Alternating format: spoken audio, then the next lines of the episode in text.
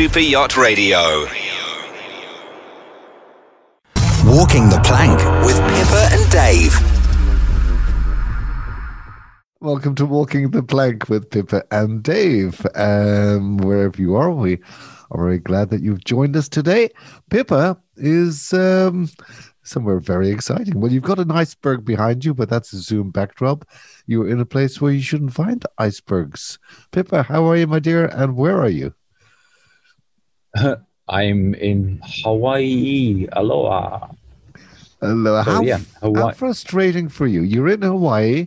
You're on a magnificent boat there, uh, boat that we've had on the show many times. Um, but you can't go on shore, can you? No, darling. Can't even go. Can't leave the boat and go ashore at all. You're like that little on- kid outside the candy store that just can't go in. Well, imagine some of the crew. They've been on here for months. As they say, it's the best view from a prison ship. The Sky Lounge bar is the best view from a prison ship that you can get. Yeah, and it's uh, it's like 26 minutes past midnight here, and of course 10 o'clock you in the UK, I believe. Uh-huh. or, Uh, o'clock in Ireland, actually, we're we're, we're Ireland, not in the Ireland, UK yeah. anymore. God, We gained our independence. yeah, whatever. Yeah, well, Brexit is causing us all sorts of problems. Just trying to ship parts from the UK. Um, yeah, Wow, what a nightmare! Last couple of days, we've uh, we've had to um, change our whole idea until this uh, mess goes away. The initial Yeah. startup mess goes away. Out of interest, I mean, I've been looking at the news reports over here. We are at a uh, at a retail level um, suffering many problems. If if you go into your uh, average Irish supermarket, of which we have some fantastic ones, I, I have missed them while I've been away from Ireland. Uh, you will see areas on the shelves that are empty of what used to be a British product. For example, I don't know, HP sauce, God forbid, but that kind of thing. So we do have little little areas in the in the shelves that uh, are empty due to Brexit.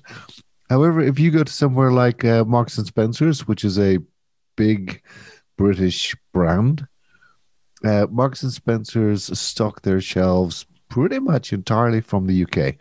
They send over a container load of stuff and it goes on the shelves. And they have got very empty shelves. In fact, most of their supermarket is empty shelves. Now, what I'm reading is that this isn't necessarily a Brexit problem, but it seems to be more that those uh, exporters didn't do their homework and they ended up being not prepared for Brexit when it rolled out. And that's what's causing the, the supply problems.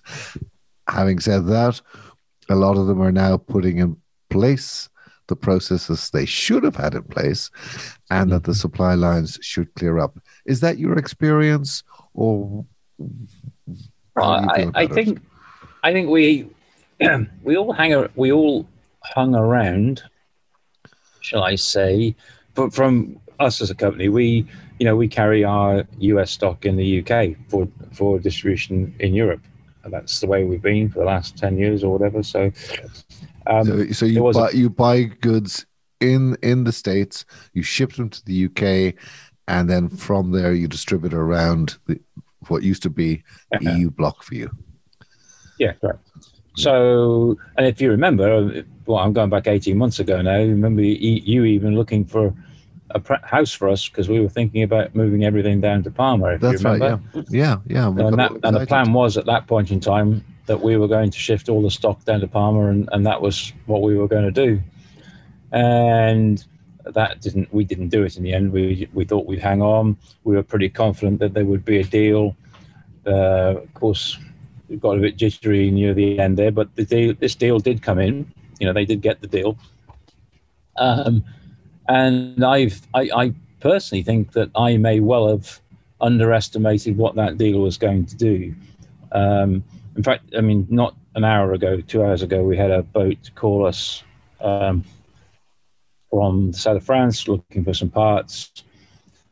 And our shipper in the UK, uh, our warehouse is in his facility. So, um, you know, I, I, rang him up. He was surprised to hear me from me, of course. Um, it was quite early for him, and he knew I was in Hawaii.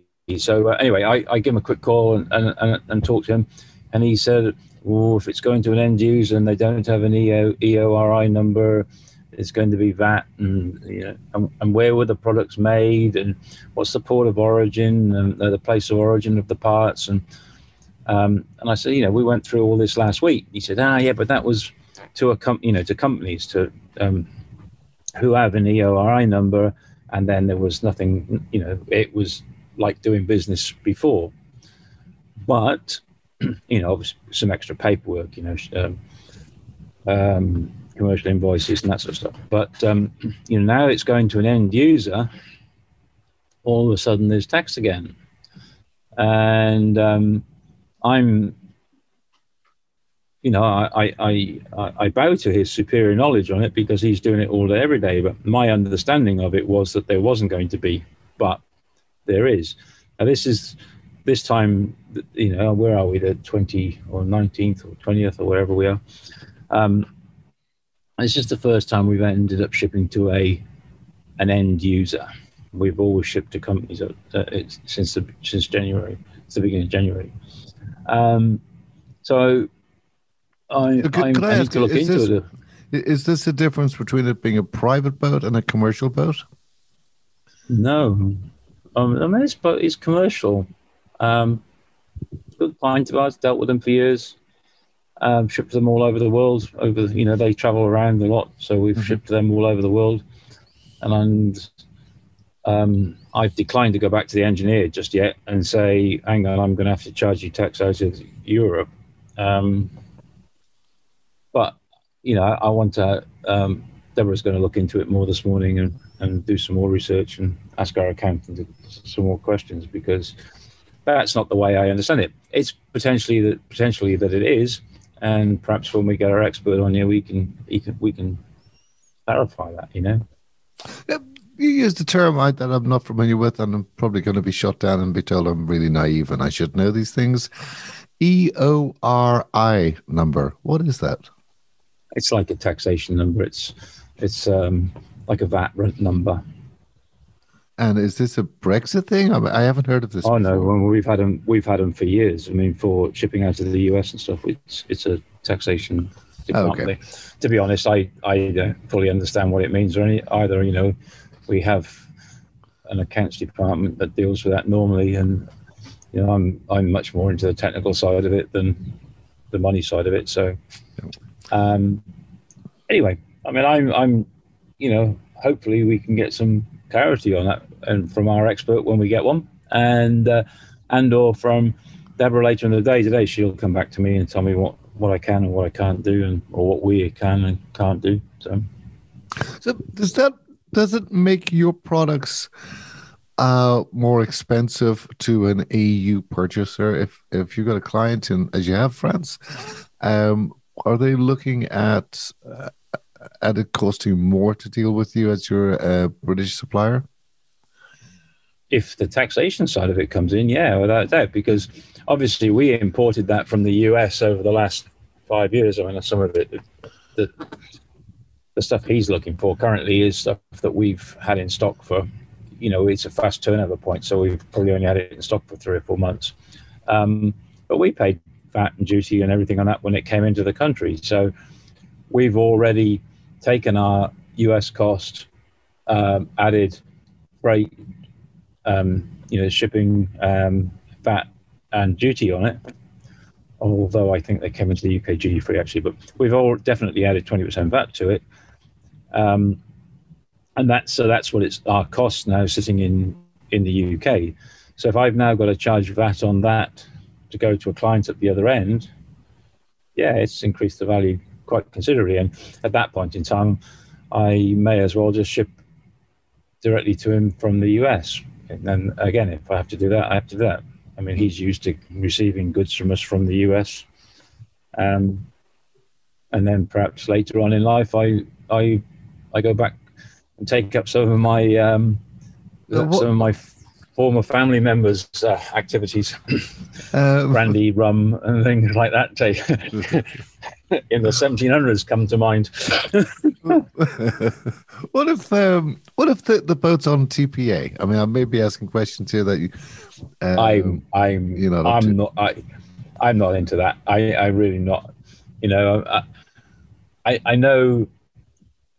Uh, I know some of the some of the questions that have come up with crew and things recently, um, and that have that will affect me. Um, and I've, uh, you know, the, the so you know, this morning is the first time I've come up across this this problem of supplying to an end user in in the in Europe. Uh, as I say, to companies, it hasn't really changed at all, uh, and we've made probably 30 shipments since January the first to companies in in Europe. So, um, yeah. Anyway, uh, yeah, it, it, it's going to be an interesting one. We'll have to see where it all comes from, um, and um, and mean, it will go- be interesting. going forward, would it um, would it make sense for a UK based company like yourself um, to to I mean this is uh, you just mentioned you looked at doing this to establish a company in say France or Spain or somewhere like that and move your operation into the EU bloc? Yeah, I, I, you know, like I say, it was a consideration a couple of years ago, or eight, eighteen months, two years ago, and um, I at, that, at that stage, you had no idea what the Brexit deal or no deal was going to be, or what it would look like, or how it would manifest. Now that the beast has been ripped from its mother's womb, as it were, at the not even eleventh hour, eleven fifty ninth hour.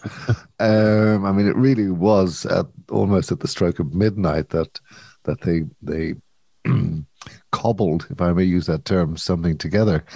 Uh, now, now that you know what the the face of the beast looks like, is that something that you're considering uh, as a, as a UK based company? I mean, you know, the, I think the main reason, a lot of water under the bridge since we looked at doing it, and I think the main reason we didn't do it at the time was um, the hassles of setting up a Spanish company and all that sort of stuff at the Yep. time. Um, and uh, you know, we we've we've now sort of got um, an office in down there with a with a local who's uh, running it on our behalf, a local guy Darren who's running it on our behalf. That, that's in, Uh, in Spanish territory. Yeah, that's in Yeah. Palma. Um, so we've, uh, you know, he does sales and stuff. He doesn't carry any stock or anything, and he, you know, he's he's uh, self-employed for us and does it does it on commission basis. Um, but in essence, we may end up having, you know, he has a company in in, Palma, so it, it may well be that we end up.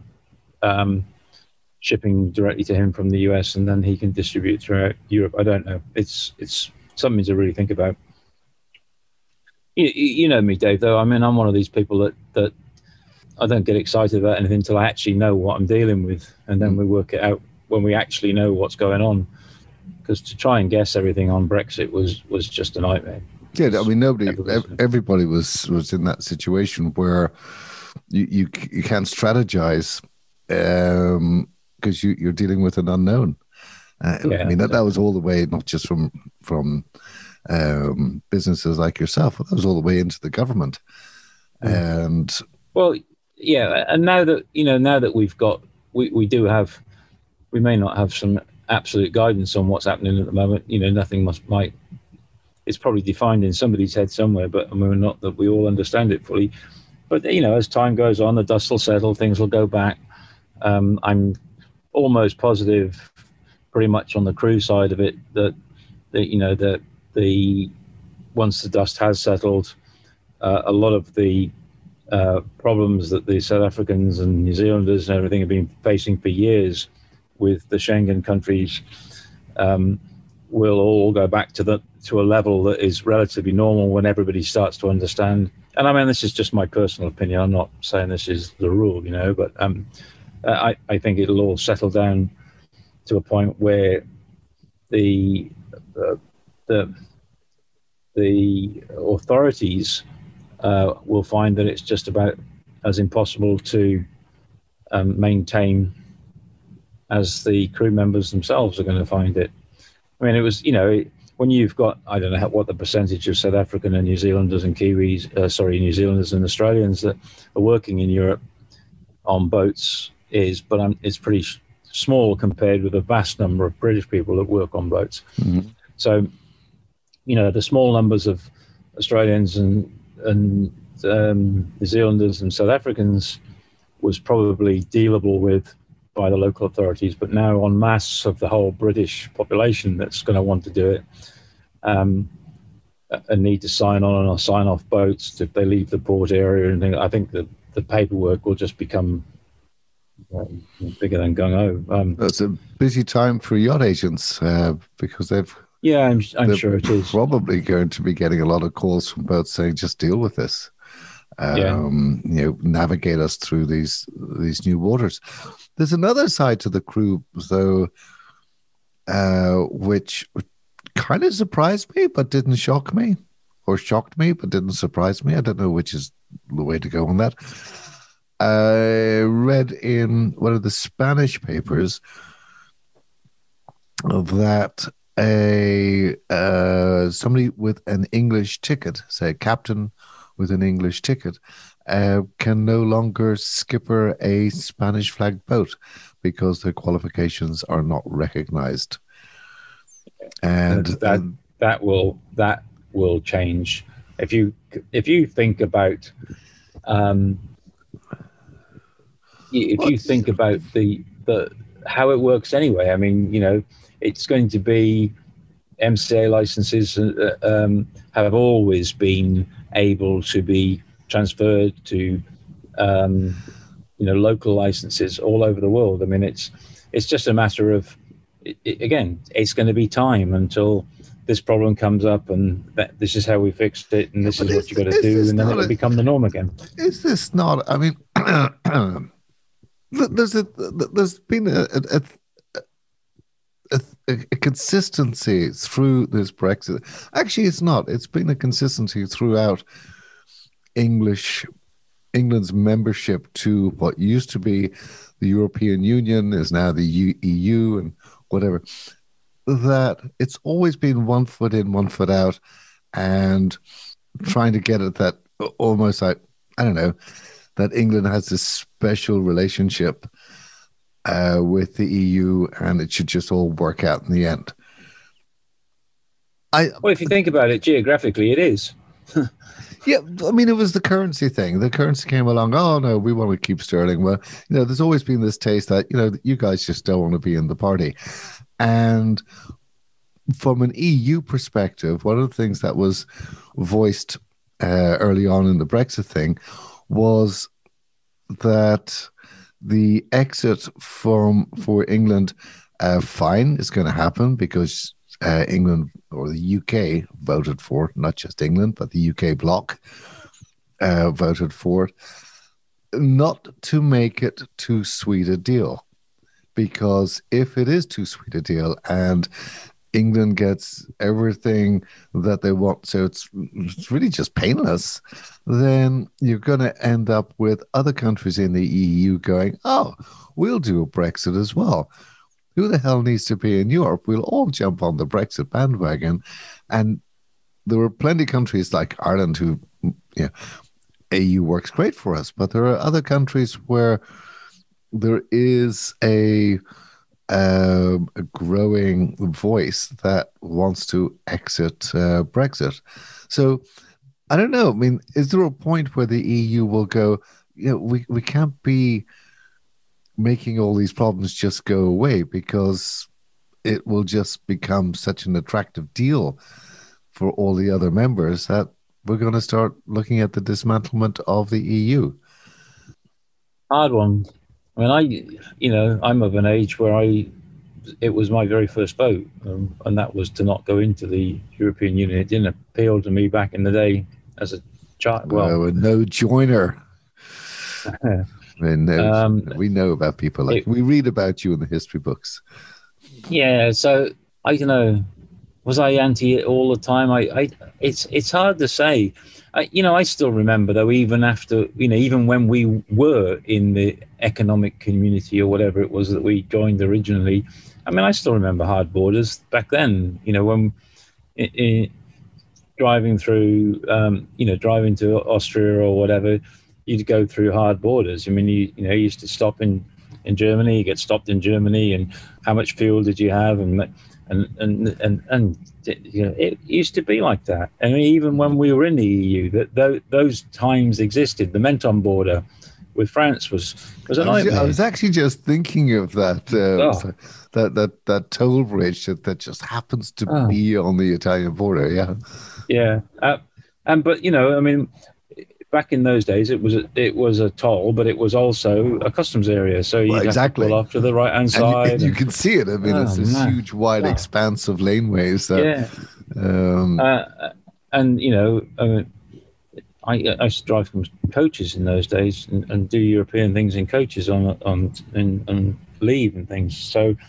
Yeah, the time I spent at those borders and sitting in those tunnels as you approach it, you know, you know, crawling through those tunnels as you to get down to it. And in the middle of summer, the, the queues were kilometers long coming into it. uh, um, we're, we're talking what eighties here.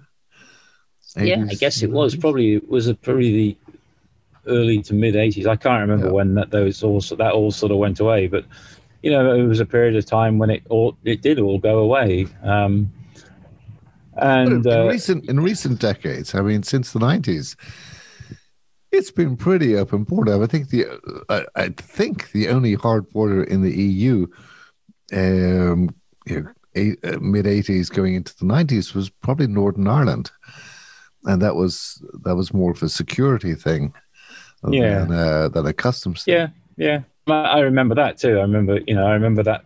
Um, I can't remember the little village. You know, there's up on the border there. There's Newry. Yeah, Newry. Yeah. Yes. Yeah. It's now the mecca for dental work. So much cheaper Is it? there. Yeah, well, yeah, it was before Brexit. I don't know anymore. But that actually is that's becoming a that's that's become a real problem for us here. Um, in that the Northern Ireland uh, uh, peace accord, the Good Friday Agreement, which was um, uh, an agreement made. Bill Clinton was involved heavily in that as president. And one of the stipulations in that agreement was that there would be no longer a hard border between the north of Ireland and the Republic. And it was on this basis that both the Loyalists and the Republican Army put down their weapons and said, "Okay, on this on this agreement, and this was core in the agreement, uh, you know, we'll go for peace." And we've had peace since then. Eh, a few skirmishes here and there. There's always a few radicals that don't want to give up, but for the main part, it's been a very nice, peaceful existence. Now, since Brexit, we're seeing um, what they call the real, and that's rabbit ears, um, the real IRA, uh, starting to pick up their guns and their their weapons again. We the last week they claimed they tried to shoot down a British helicopter. Um, now, the British are saying we've, actually got no evidence of that, but the real IRA, IRA, uh, the IRA are saying that yeah, they took about nineteen or twenty shots at a helicopter. I'm sorry if you can't hit a bloody helicopter after 19 shots, really. Um, but we are starting to. See, and there's there's also I think some incendiary devices were found. We are starting to potentially see um, a, a, a resurgence of um, paramilitary actions and potentially a, a returning to the conflict in the north, which serves nobody's interests. Yeah, that was a Uh, terrible that- time. That is, and it's it's a, that was one of the the kind of backbreakers of the whole Brexit deal making thing with uh, the UK was the Northern Ireland question. How, t- Yeah. how to impose a customs border without having a border. Yeah. So, Yeah. Well, it happens in in in the port of departure from England now, doesn't it? That's yeah, where it's yeah. They they So- they we thought about it. So there's um, that, uh, which still leaves a UK border without any any customs on it between north and south. So that's that's something that's going to be taken big advantage of, I think, especially by Yeah. farmers. Um, I remember yeah, back sure. back in the 80s there was a farm on the border and there were a lot of EU subsidies for milk and cows depending on which side of the border they came from etc and there was one farm that had a shed it was a pretty big shed and the cows and yeah this was the con that was going on the cows would go in one side say in the republic of ireland and they would emerge on the other side of the building uh, suddenly in the north of Ireland, and then and, and then they'd be brought back the proper way, and there was a subsidy given. It was a huge scam that farmers on both sides of the borders were uh, were orchestrating. Wondering if that's going to resurge. yeah, yeah. It's a it's an interesting concept. Um, from from my personal point of view, I I think that you know, suck it, see see what happens, day by day. Uh, the dust will settle, and a lot of um, you know, not all the everyday stuff that that that, that goes on will just go back to where it was. Uh, that's a personal opinion, and I'm you know I'm not saying that. I know. I mean, there were some discussions on um, on social media the day about it, and somebody that I know very well and I respect and admire, and I had a, had a difference of agreement because you know he was saying, well, you know, this is the law, this is how it's going to work, and I'm. And my gut feeling is that, and I, and I don't disagree with him. I think it, it is the law, but you know, um, I I think that uh, to police it is just going to become an impossible task, and the local authorities in these European companies where these boats are are just not going to have the time or the ability to have to deal with uh, the number of crew that need to go, say, from Monaco to Viareggio for a you know for a day's meeting with the agent or some you know that that what we would have conceived to be just getting off the boat and doing what you had to do. Um, I, I can't see that those sort of uh, daily or things are going to uh, have to be dealt with in such a way where we sign off the boat. We, you know, we go do the job, whatever we're going to do, and we come back in the evening and sign back onto the boat. Um, how's it going to be? I just don't see how it's going to be policed. Um, you know, I'm, I'm, I'm certain if you could roll up to, we'll use the Menton border as a, as a, as a, an example again. I'm sure if you roll up there in a British registered vehicle in the next five or six months, you're going to be stopped. Mhm. You know, I'm, I'm, I'm sort of convinced about that. Likewise, any of the borders into from France to Spain or anything, you, you're going to be stopped and asked a lot of questions, and you know, you might, you, you're going to need to have all the paperwork for that car in place and all the right things in place, and um, yeah, sure of it. I mean, Um, but what, I mean, I've got a friend uh, in in Palma. She's she's uh, American. Um, she's she's got residency in Spain. Um, however, under the terms of her uh, residency or, or, or visa, she can't leave Spain for uh, certain periods. You know, she doesn't have that free that freedom of, of mobility within the EU Yeah. bloc. Um, if she's caught doing so, then there are repercussions. Why can't it be the same for the for a EU uh, for a UK citizen? That Mm, if well, if they have a visa uh, for being in France, then they're in France. But if they nip into Italy, they're contravening that visa. You know, I- I don't see why everything should just go back to the way it was. Because if it was going back to the way it was, that's that then you're back back in the EU. scrap Brexit. Well, there's yeah. Uh, I mean, there's the logistical part of it, and then there's the practical, you know, sorry, the practical and logistical part of it, and then there's the the written piece back where, you know, everybody in England has got, they've got, they feel that what they voted for, the sovereignty and all that sort of stuff, is is is theirs. You know, we we do have a a, a border there, and and you know we've got we have. Um, I was talking to the captain on board here today, and he was mentioning he's Scottish and he has a home in Spain, and he'd flown into France at some stage and on his getting to the boat recently, and and the Frenchman had, had laughed and joked and said, "No, no, you can't come. You got to use this passport over here." And they, you know, they they'd had a bit of uh, a French man with a sense of humor. Yeah, that was that's. Sure, he was in France. yeah, I almost didn't. I almost didn't believe him when I heard the, heard the story. But um, no, but you know, I, there's going to be an aspect, and there's going to be the there's going to be a um, it's going to be a, a core of the hardcore on the border. You know, and we, I think we've all heard of the stories of the ham sandwich, and uh, you know that that is going what's to be the, the hardcore. What's the story of the ham sandwich? I don't move in your circles. well, this was, I mean, it was on the news. It was on the British news, darling. Um, the truck driver, we, we, they got stopped Catwood because he was crossing the border and he had a ham sandwich and it was carrying meat. And then they made him throw the sandwich out and he wanted to eat. He said, Well, I want to keep the bread. It, that's not meat, you know. And they said, Well, it's contaminated. And the guy was just being an ass. Um, and and the truck driver was goading him a bit, and of course recording it. You know, was recorded. It was being recorded. So, um, I mean, there's going to be the people who stick in the mud, and they're going to. Uh, it's always. It's it's. I mean, I I sort of, and I'm this is going away from breakfast. Breakfast. Breakfast. Brexit. Um, the Keep one focused. of my experiences. Of, yeah, one of my um, one of my past experiences of Honolulu. It was flying in from, I was looking at a boat out in, uh, in, in Palau and flying back through, uh, back to the US. It's Christmas Eve.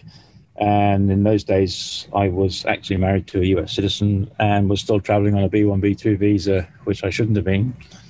And having had a couple of beers on the flight, um, arrived at the first point of entry into the US were quite merry. Asked the question, where was I going for Christmas? And I said, oh, I'm going to see my wife in Florida. and uh, a couple of questions later, I'm thinking, oh, God, I've saying all the wrong things here. B1, B2 visa, um, you know, married to an American. And she was really good. The lady was really good. And she could see I was, you know, digging holes. And she said, I believe you have another passport. And would you like to go to the back of the queue and, and start again. start again on your other passport. Sober up and start again. Yeah, again. Uh, and uh, she, I mean, it could have been such a disastrous night, and yet she was really good about it. Um, by the time I got there the second time with my Australian passport, I love. Um, yeah, I love again. yeah, ah, right, said, and, uh, you know. And through I went. But um, yeah, it's it could you know, and it's going to be like that. I think for you're going to find the good ones and you're going to find the bad ones when you're going mm. through borders and things. Um, I mean, there has been. I mean, you mentioned about you know, the benefit of having more than one passport. Uh, there has been a surge in the last. Geez, how long is Brexit going on? Three, four years? Four years, I guess. Four years. Uh, it, it got to a point where, as an Irish person, there was a bloody long queue to get a passport. Why? Because there was a lot of English people who were literally digging up great great grandfathers and mothers in an effort to, in some way, validate themselves as an Irish you know, heritage and therefore be uh, eligible for an Irish passport. And the same with France. There were people, yeah. you know, there were there were people in England who were going, oh, yeah, uh, Battle of Hastings. Yeah, we got a French relative who came over for that. hey, we got a passport. And I, I, you know, I think a lot of people who, uh, who are concerned about Brexit have now got themselves uh, dual citizenship. Yeah, I, I, well, I've had dual and triple citizenship for a long time. Yeah, well, um, we don't even. it's um, That's a whole new show. none, of, none of the, none of them benefit benefit me in Brexit. but um, Everybody the, has some um, Irish in them somewhere. You'll I'm find. absolutely sure there's a paddy in there somewhere. Um, well, especially coming from Fishguard, I'm sure you know Ah. there was. Yeah, there's probably no documentary evidence though. Yeah, I'm sure. Well, my my um, my brother-in-law was Irish. So I mean, he was a Hey. Clary. That's close enough. That'll do us. Uh, yeah, that's a, a a good Irish name. Yeah, I I, I think the, the the scenario with Brexit we're at is we we're in it. We're going to find out what you know. Time is going to tell what what's going to get away, what we're going to get away with, what we're not going to get away with.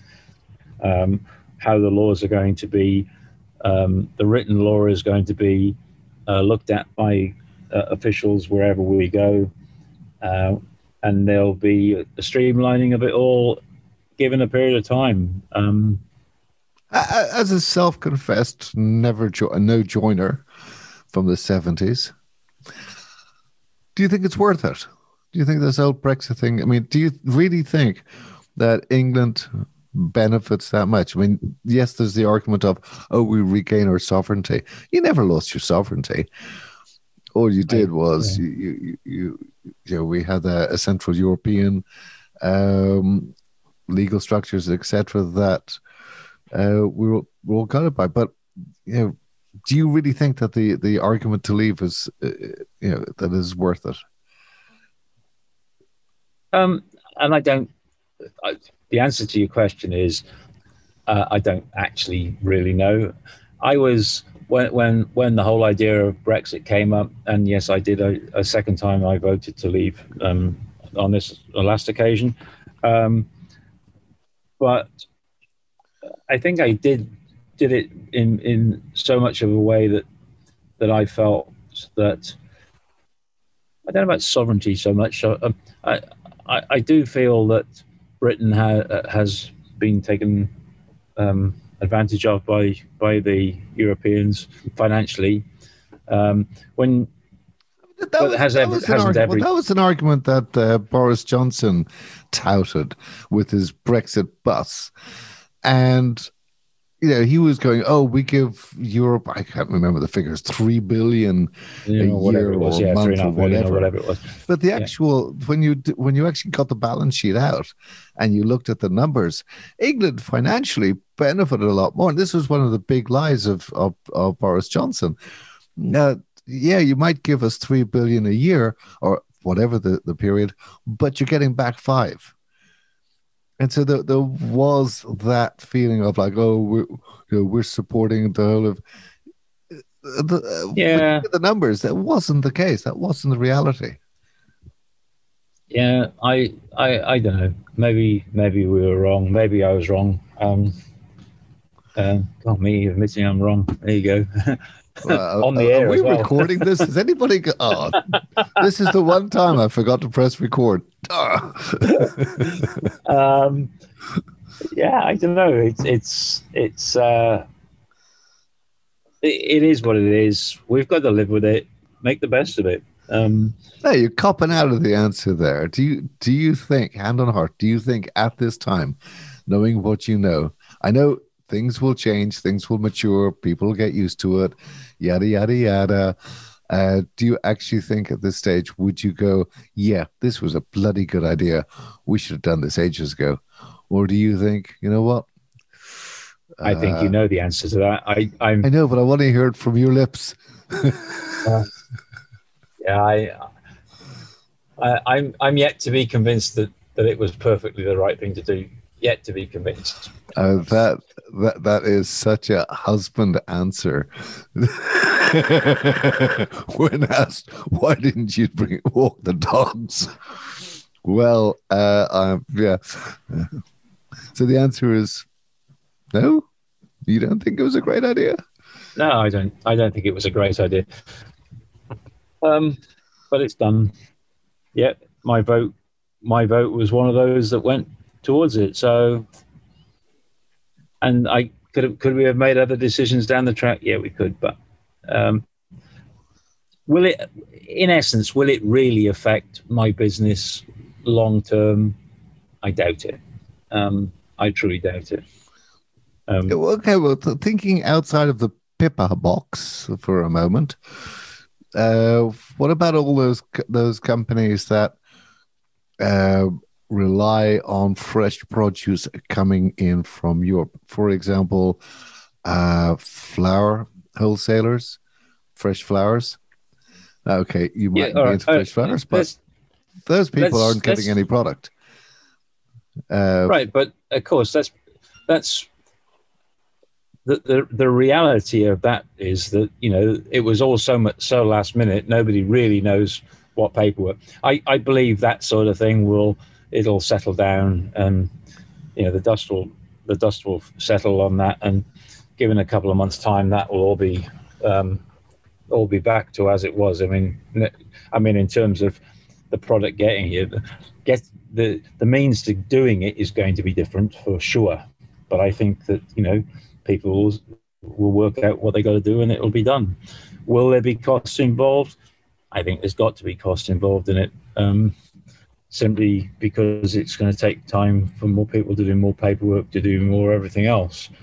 Um, and, and, will it be beneficial to UK farmers, for instance? Not really.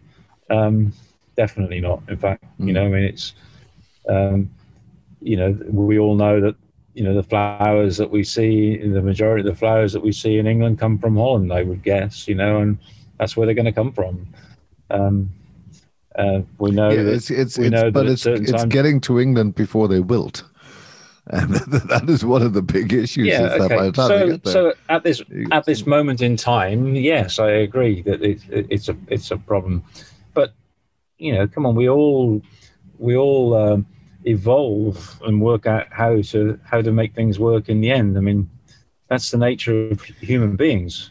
Yeah, but the, the nature of uh, evolution, especially if you're thinking it from a Darwinian perspective, is that the strong or recently mutated ape with the longer arms that can reach the fruit that no other ape can reach uh, survive. And that the uh, less gangly, weaker um, they fizzle out and perish. Just put higher heels on, darling. oh, what a Pippa-esque answer that was. now there is there is actually a benefit. So I don't want people thinking I'm I'm a Brexit negative here. Um, I'm Brexit agnostic while I'm in this seat wearing this T-shirt, I'll be Brexit agnostic. Now, what are the benefits of it? Uh, which actually I only learned about uh, last night. I was watching a current affairs program, which is something as a child I'd never thought I'd ever watch. It was something Dad would watch, and I'd be like, "Oh God!" Uh, but yes, I'm. I watched a current affairs program, and what are the benefits from from an Irish perspective? And I would imagine this will translate into France, Belgium, and other countries with the lack of English product on the shelves. Um, that doesn't, yeah, the average Irish supermarket is still fully stocked. There's just the British uh, shelf space uh, tends to be emptier or empty uh, because they're not getting the product over. Uh, Irish or indigenous products are filling those spaces. And so, from a buy Irish perspective, uh, we're seeing uh, a very positive shift in the curve for Irish producers. So, for us, uh, one of the benefits of, of the Brexit is um, is people are buying. You know, the, if they can't get the English version, they're going to get the Irish one. Yeah, um, and I'm sure that will benefit every country at, at some stage. Yeah, which which can be a danger to the English uh, English producers. Yeah, if they lose that market share, uh, they may not be able to regain it. Still, I think brands like Heinz and that Heinz beans, you can't beat them. Kellogg's cornflakes. Heinz means farts. Technically. and yes, Pippa, thank you for an interesting chat about Brexit. I think uh, my takeaway from that is we still don't know what the hell we're dealing with, uh, but we hope it's going to get a hell of a lot better when people work it out. Yeah, I think that'd be a fair summary. yeah, be a fair summary. I think I think you're right. Um, I, my advice to just is, is, to just put your head down, get on with what you got to do. Um, listen to as few people as you uh, as few people as you can about it. Um, know the rules, live by them until it becomes obvious that they're not going to be lived by, and then do what you got to do. Um, yeah, I think uh, la- last week we spoke with Kitty McGowan and um, uh, a, yacht agent uh, who's a member of the USSA, and I think her advice was, was pretty good, which was uh, use an agent. You know, don't presume because there's a lot of new new legislations come in, a lot of new rules come in, and if you've got crew who are uh, moving around, or you know, use an agency, find out what you know what the rules are through them, because less likely to make a mistake then. But, yeah, uh, I agree. I totally agree. Yeah, there's um, a reason these people are there. I'll, and, I'll, yeah. There's a, there's a lot of you know there's a lot of stuff on social media at the moment, and a lot of uh, would be warriors, would be everything else on there as there always is. Oh yeah, and, there's um, a, a, lot of um, absolute authorities on things, which are just people yeah. m- making up stuff and talking through the butts. Uh, yeah. Don't go to social media for your news or your, your your Brexit updates. I mean, it's it's interesting stuff, but to know uh, what or what you can't do to know if your license, um, uh, your, your, tickets oh, yeah, are still sure. valid in the country well, you know, that you're in. Yeah, um, and there's you know the MCA will will obviously give you that correct that information pretty quickly. Yeah. Um, there's there's there's there's good help online for, through some of the government websites. Um, I'm I'm signed up to a daily website uh, that I get my information from, and I'll just give you the keep it clean. What keep it, it is clean, Pippa. No, it's uh, it's yeah, well, it's definitely well, clean. xxxgov.co.uk. Oh, it, That's a thought. it's uh, it comes from a daily update from government gov.uk. Uh, code. Sorry, daily update from government.uk for Brexit, and it comes from a government e support cable from the Digital Cabinet Office. I signed up for it.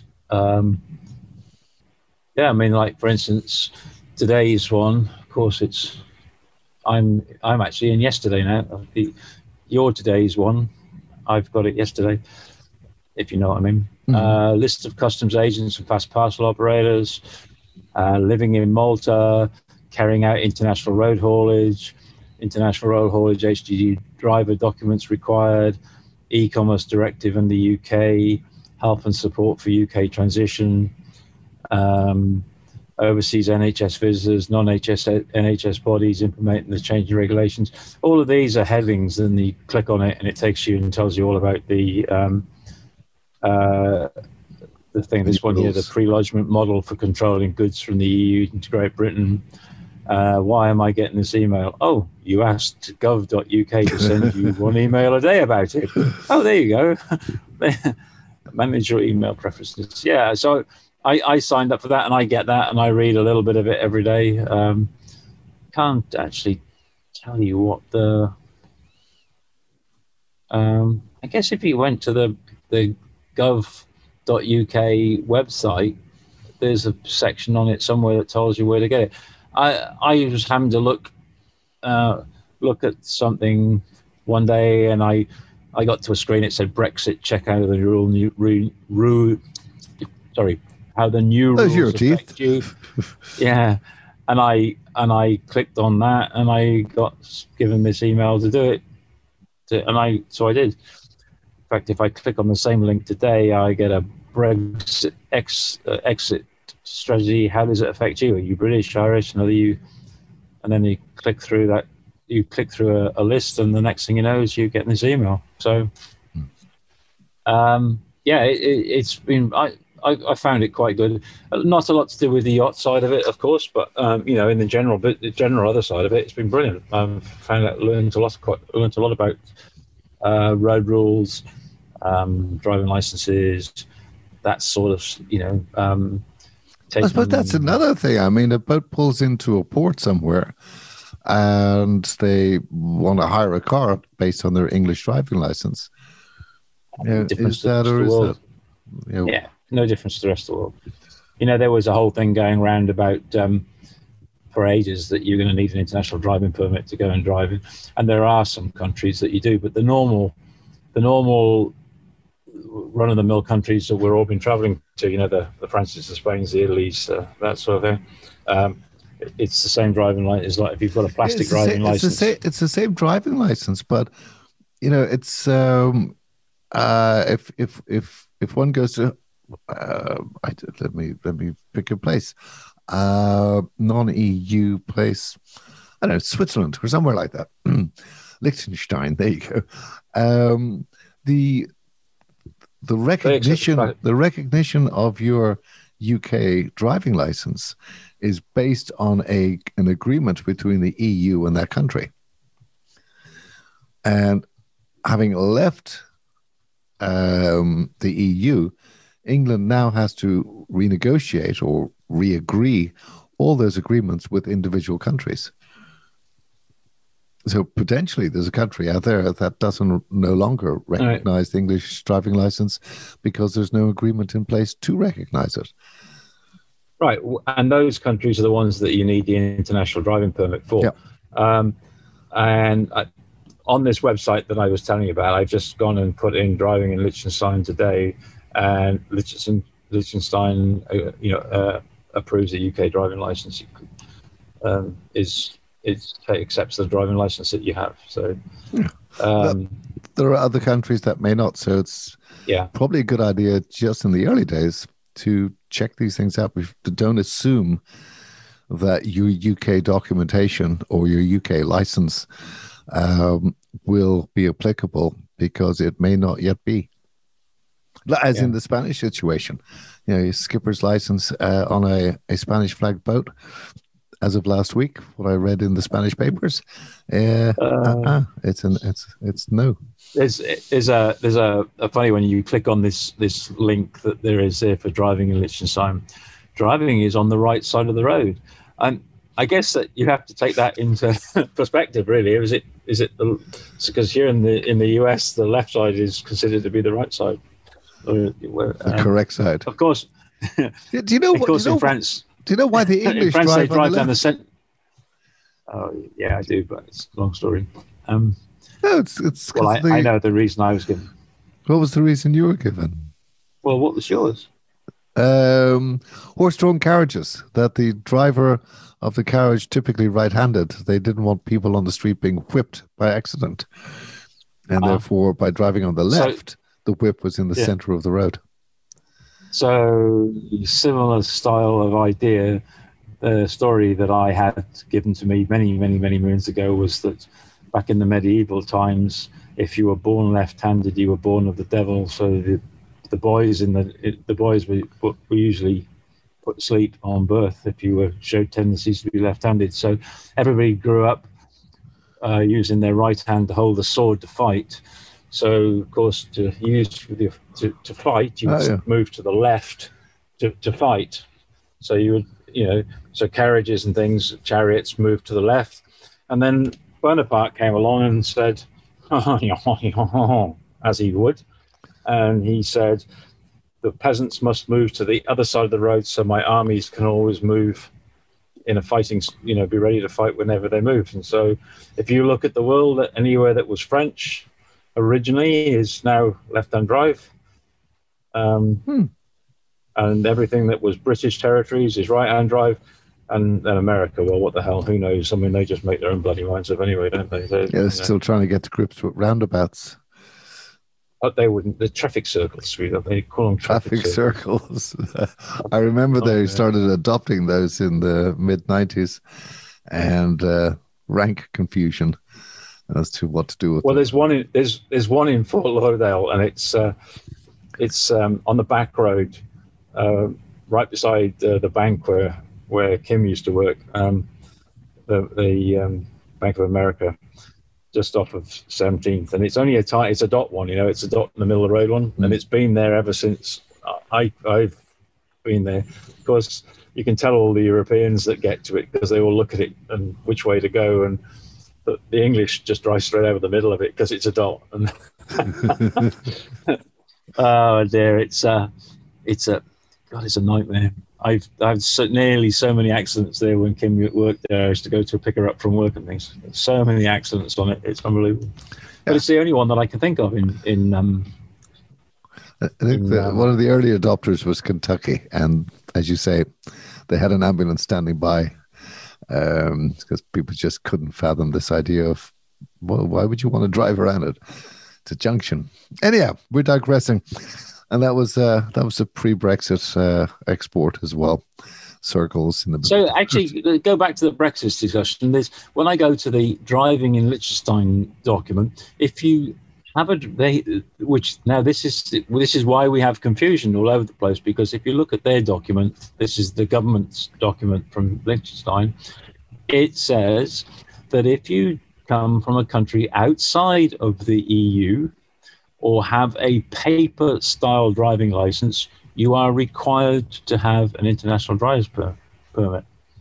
Ah. So, um, it- and there will be a lot of people actually in the UK with paper driving licenses. really, people still got them. Well, I I got my I when I when I was ex whatever eighteen, uh, I got an Irish driving license. I moved to England, as many did after leaving college, and um, I changed my Irish driving license for an English license as I was resident over there, and I got a paper license. And the paper license was valid until I was 65 years old. And so I put it in my wallet, and I've carried that with me for decades. And it was only uh, five, six years ago, because I lost the, the license, that's a long story, uh, that I had to apply for a new license. And that's when I got the, the kind of credit card style license. But had I not lost it, I'd still have that paper license. Why change it? It works till I'm 65. And I don't think I'm alone Yeah. on that. Well, I know, you know, I, I must admit, I mean, I had a paper license for a long, long time. And then um, when I got my first card license, you know, the, the standard card that we get now, I thought that went through. I think, I thought in England it went through to you were 75. But uh, anyway, um, the, it, I was then told on, on one occasion, whilst stopped, being stopped by a police officer for exceeding to achieve this, the speed limit, um, that uh, my license was invalid because the photo was out of date, but and apparently the photo is only a ten year. So whilst the license date shows I think 75 years it's old. seventy five, yeah, I think it does. Um, the the license, the actual document itself, is only as valid as long as the picture is, which is every ten years. Ah, so, it's a bit um, of a con job. He, yeah, he was he was actually a really nice guy. He let me go again. Another one of those guys that let me go. Hmm. Uh, yeah, so I'm, I'm while we're talking here, I'm just uh, flicking through these different countries, you know, and these are post Brexit things here. So Spain, quite happy to have a. You don't need a. While it's not a requirement, an IDP are recognised in Spain. Uh, IDP being an international driving permit. Of course, they're issued by the post office. What the hell they've got to do with it, I don't know. Or the AA, I think, um, in in England. So I mean, they're only a piece of flimsy paper. They're not really. Um, how long can I drive in Spain on my non-UK license after the transition period? Six months. Um, so oh, yeah, it's a. Even even when you go to Google, there's so much misinformation, isn't it, about it all? This is why you want to either don't go to Google, go to either a government site, or Yeah. if you're about, Well, go I- to an yeah. agent. Absolutely, without a doubt. Yeah. Do not listen to Walk on the Plank. Pippa. No, don't listen to us. Pippa and Pippa and Dave. Sorry. Uh, that could that could be our advertisement. Yeah, Pippa and Dave walking the plank. Do not listen to us.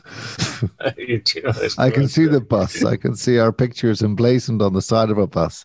The show Yeah. you should not listen to. Absolutely, it's bullshit.